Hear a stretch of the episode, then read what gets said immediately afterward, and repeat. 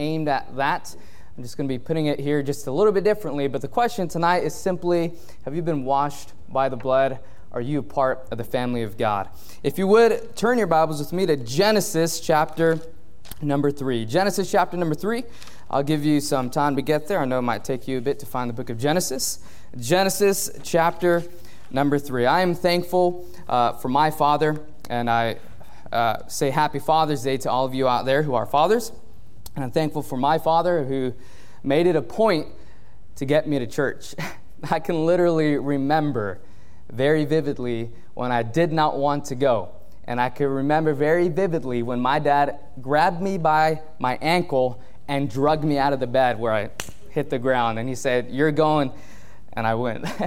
but I'm so thankful that although I didn't see it then as a teenager, that my parents did that for me. And I'm thankful for my dad and his testimony. And tonight, I once again want to talk about that family. But I'm not going to be mainly talking about earthly parents or earthly father. Tonight, I want to talk about the Heavenly Father and the other spiritual father known as the devil. And we'll get into that. But if you would, look with me at Genesis chapter number 3. And look with me at verse number 9 is where we're going to start reading Genesis chapter number 3, verse number 9. And we'll read several verses here. And then I'll pray one last time. We'll get into what I believe God has for us here tonight. Genesis chapter number 3, look with me at verse number 9. It says this And the Lord God called unto Adam and said unto him, Where art thou? And he said, I heard thy voice in the garden and I was afraid, because I was naked, and I hid myself. And he said, Who told thee that thou wast naked?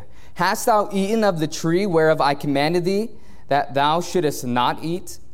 And the man said, The woman whom thou gavest to be with me, she gave me of the tree, and I did eat.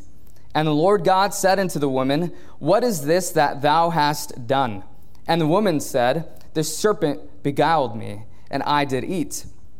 And the Lord God said unto the serpent, Because thou hast done this, thou art cursed above all cattle, and above every beast of the field.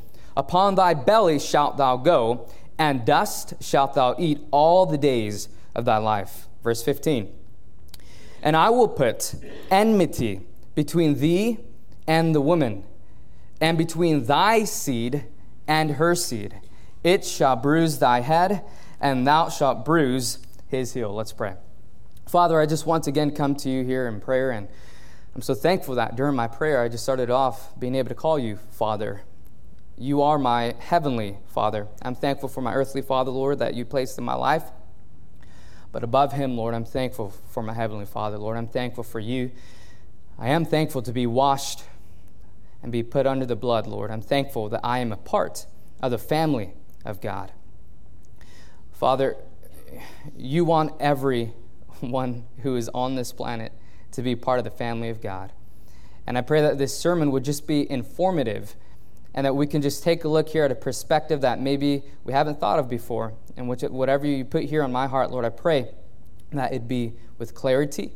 And I pray, Lord, that there'd be something here tonight that someone here can take home with them and learn and grow from it spiritually. Now work through me through your Holy Spirit, Lord, and I'll give you glory for that. It's in Jesus' name I pray. Amen. Well, we started right here in the book of Genesis, the very first book in the Bible. And I do want to start by saying this since the creation of Adam and since the creation of Eve, God has sought to have a relationship with mankind. Since the creation of Adam and since the creation of Eve, God has sought a relationship with mankind. God desires that man get to know him personally and intimately. Personally and intimately. You know, eternal life, and I, a lot of the times whenever I talk about eternal life, I like to bring up John 17 3 because a lot of people sometimes get confused. They think eternal life is just going to heaven or living forever. People in hell live forever. Eternal life isn't living forever. You can, and by the way, I'm going to say a lot of references. And so if you're taking notes, I would just write the references down because I know there's a lot that we'll be going through here. But John 17, 3 says that eternal life is this that they might know thee, know thee, the one true God, and Jesus Christ whom thou hast sent. That's what Jesus, if you have a red letter Bible, Jesus out of his own mouth, that's what he said eternal life is to know God in an intimate and a personal relationship. And heaven is a bonus because he becomes your father.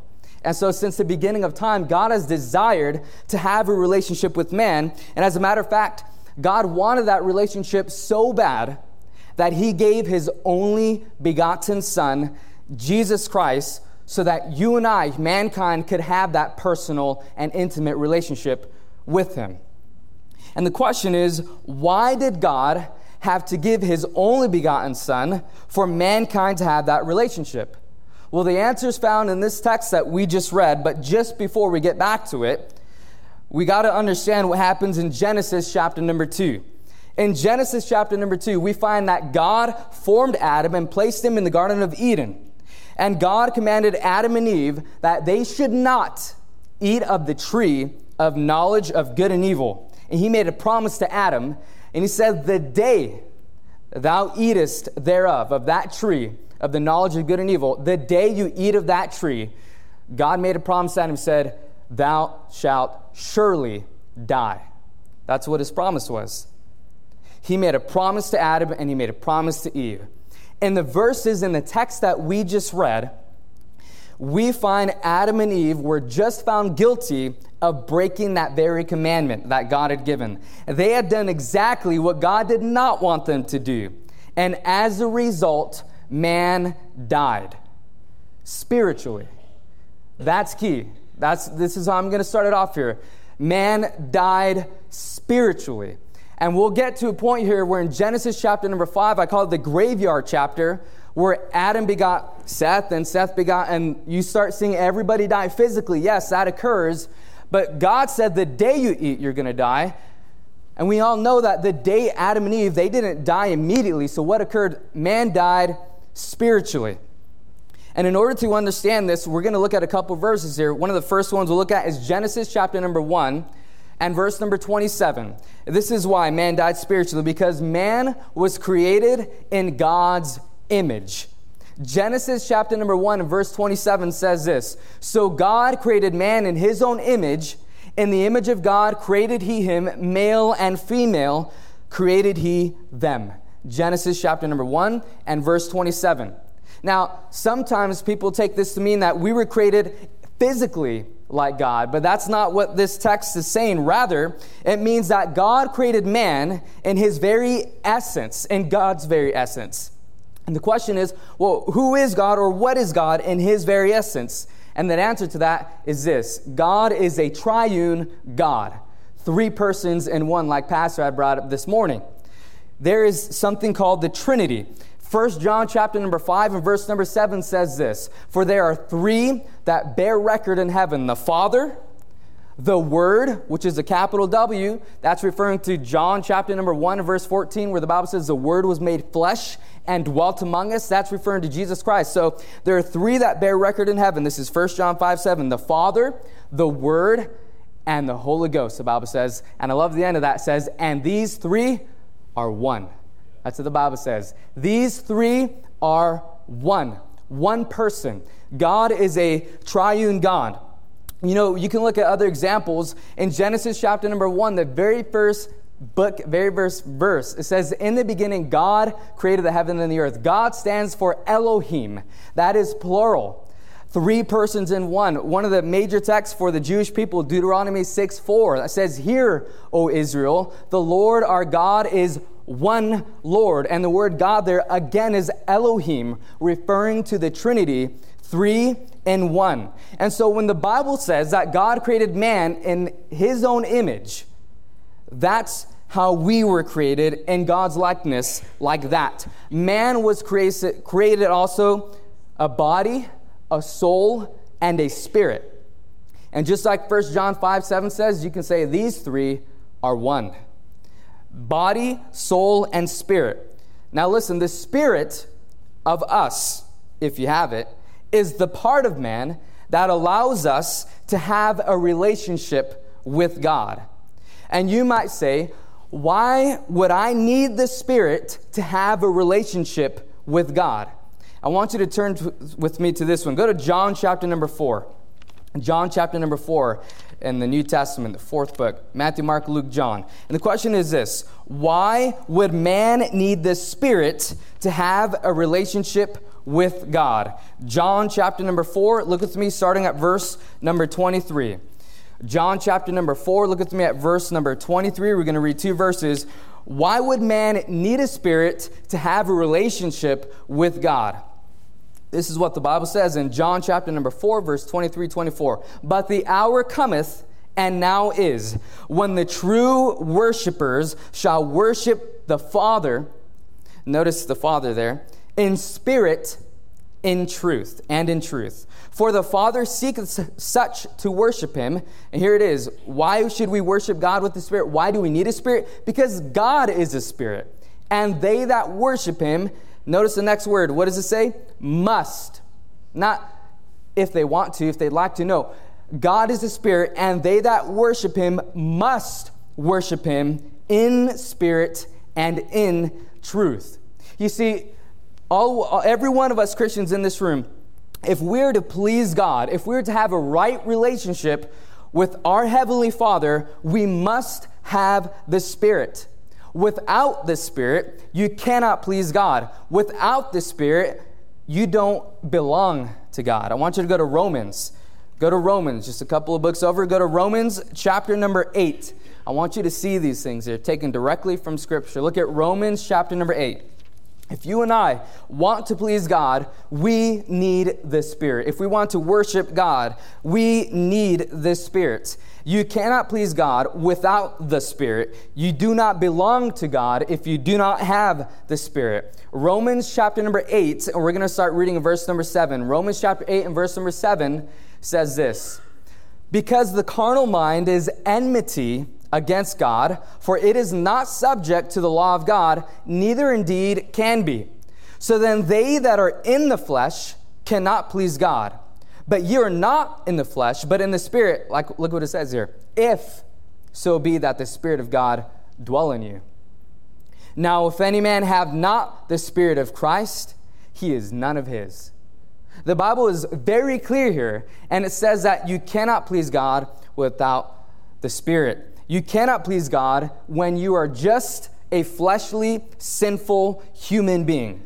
And also, the Bible says here that if you do not have the Spirit, it says here, you are none of His. In other words, you are not His child, and God is not your heavenly Father. You notice that? The Bible says if you do not have the Spirit, you are none of His. You are not His child, and you cannot claim Him to be your heavenly Father. You are none of His, the Bible says. So here's a question I don't have the Spirit, I don't belong to God. The question is if I don't belong to God, then who do I belong to? Who is my Father? That's the question. If I don't belong to God, because if I don't have the Spirit, I don't belong to God. Well, then, if I don't belong to God, who do I belong to? That's the question. Who is my father? And this is harsh, but in short, if God is not your father, then the devil is. That's what the Bible teaches. If God is not your father, then the devil is your father. Well, it goes back to Genesis 3:15 that we just read. God promised to put enmity between the seed of the devil and the seed of the woman. This is really neat here. Enmity means hostility, animosity, ill will right? Think about that. God said, between the seed of the devil and the seed of the woman, there's going to be enmity between the, the unbeliever and the believer. There's hatred, ill will, right? We don't experience that with unbelievers. We don't, we don't get persecuted by the world, right? That verse doesn't make any sense. None of us have ever experienced that, yet that's what God said is going to happen. We born again believers, seed of the woman, we don't experience hatred or animosity or ill will from the seed of the devil or unbelievers, do we? Of course we do. That's what God said was going to happen since he promised the Messiah in Genesis 3:15. But more than that, what I want you to notice is that the Bible says, if, if you notice in where we just read the account where uh, Adam and Eve were caught here, the Bible is, is, God is the one speaking, and he's speaking to the devil in that, in that where we just read. He's speaking to the devil. And what does he say to the devil? The Bible says to the devil, he said, Thy seed. That's what he said to the devil. I'm going to put enmity between thy seed, speaking to the devil. So the devil, in other words, has a seed. The devil has, if you want to call it for illustration's sake, uh, offspring, children. The devil has children, and even the devil is a father. The devil is a father. I want you to go with me at Psalm chapter number 51. Psalm chapter number 51. I'll try to go through a lot of these scriptures here. Psalm chapter number 51. So here's the question Who is the seed of the devil? Who is the seed of the devil? The answer is this Everyone born into this world, everyone born into this world who has not been born again is the seed of the devil. Everyone born into this world who has not been born again is the seed of the devil. Why? Because of sin. That's why. Because of sin. Look at Psalm chapter number 51 and look at me at verse number 5. The Bible says this Behold, I was shapen in iniquity, and in sin my mother did conceive me. You see, you and I are natural born sinners. We are no longer naturally born into the family of God because there was a point that if Adam and Eve would have never fallen, and they would have had Cain and Abel and Seth and these children, and, and the, they would have been born into the family of God. But that wasn't the case because the rug that wasn't the case because Adam and Eve fell and sin plunged into the world, which we'll get to some of these verses. But the Bible teaches here that you and I are natural born sinners. You and I are naturally evil people. And by the way, that statement that I just said isn't very taken lightly by a lot of people outside these walls here. Outside these walls, people will teach you we are inherently good people capable of doing bad or evil things. That's false. The Bible teaches that you and I are inherently evil people capable sometimes of doing good things. That's what's biblical. But you and I are born into this world sinners, and sin has ruined us, and sin has ruined and marred the image of God that was in us. We have died spiritually.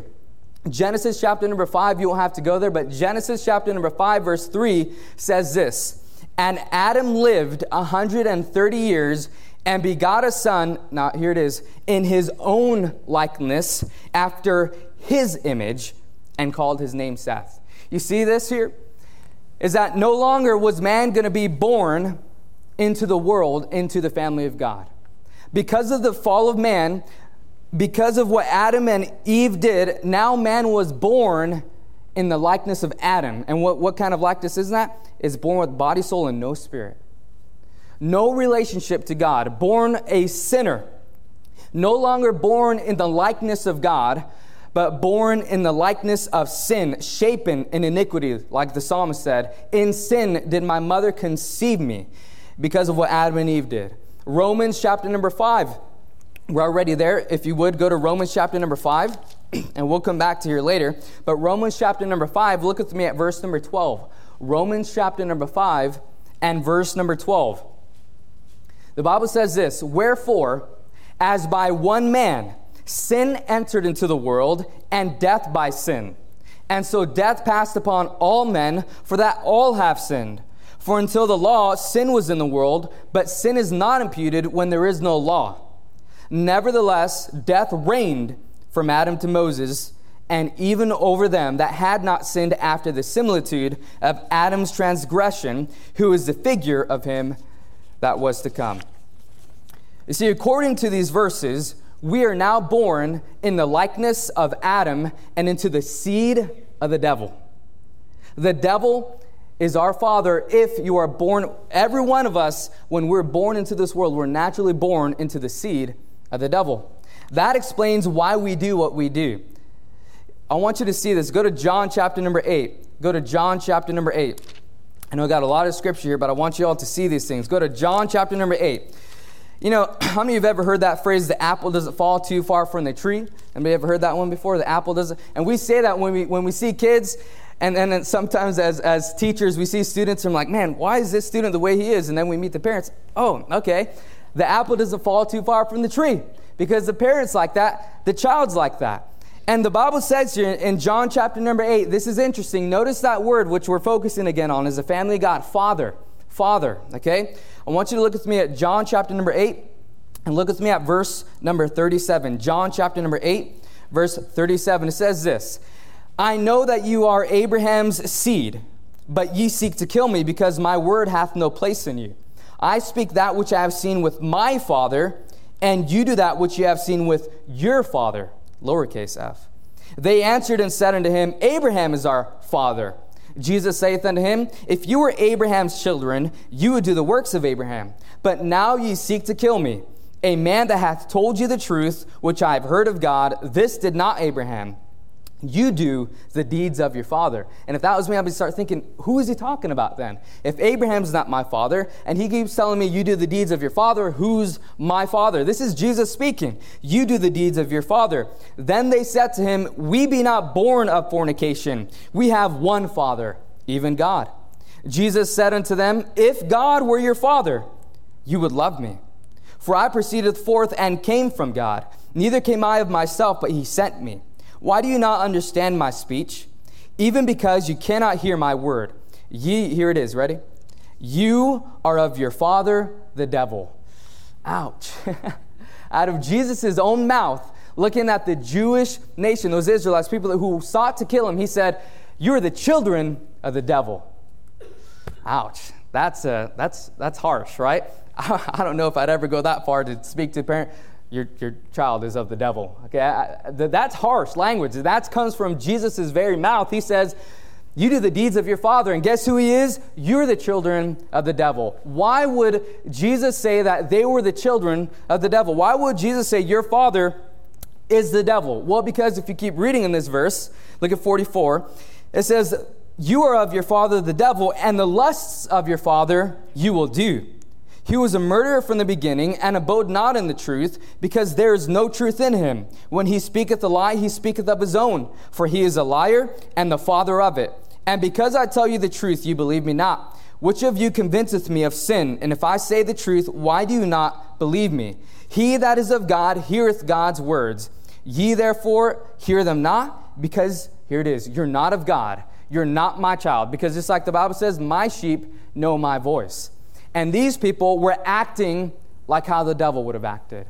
He was a murderer from the beginning. You know what these Israelites want to do? Kill, lie, steal, blaspheme, covet, idolatry. Does that sound familiar? The Ten Commandments that God put in place. Why did He put in place? it? To reveal sin. We act like our Father when we are born into this world without the Spirit. And who was our Father when we're born into this world without the Spirit? The devil. That's why this world acts and behaves the way they do. Because they are children of the devil. And how the devil is, they're going to act because the apple doesn't fall too far from the tree. And because of what Adam and Eve did, they begot everybody in his own likeness in that sinful Adamic nature. He told the Jews that their father was the devil because of their sin. They were born into this world, but they were never born again. And that's extremely important. However, here's the great news Jesus came to solve that issue. You can be born again. As a matter of fact, you must be born again, like Jesus said. Go with me to John chapter number 3. We're already in John. Go to John chapter number 3. This is a time where Nicodemus came to the Lord Jesus Christ by night. John chapter number 3. John chapter number 3 when I read these verses here, if you would focus on the word born again and born of the Spirit. Would you focus on that? Because once again, when we're born, we're born, we lost the Spirit. We died spiritually. And God is here to restore us with that. But when I read these verses, listen to born again and born of the Spirit. Look at John chapter number 3 and verse number 3. It says this here Jesus answered and said unto him, Verily, verily, I say unto thee, except a man be born again, he cannot see the kingdom of God. Nicodemus saith unto him, How can a man be born when he is old? Can he enter the second time into his mother's womb and be born? Jesus answered, Verily, verily, I say unto thee, except a man be born of the water and of the Spirit, he cannot enter into the kingdom of God. Why? Because that which is born of the flesh is flesh. That's how you and I started out. And that which is born of the Spirit is spirit. Marvel not that I said unto thee, You must be born again. The wind bloweth where it listeth, and thou hearest the sound thereof, but canst not tell whence it cometh and whither it goeth. So is everyone that is born of the Spirit. You know, the Bible says you must be born again. You must be born of the Spirit. And that's what I want to conclude with tonight. Go to Romans chapter number 5.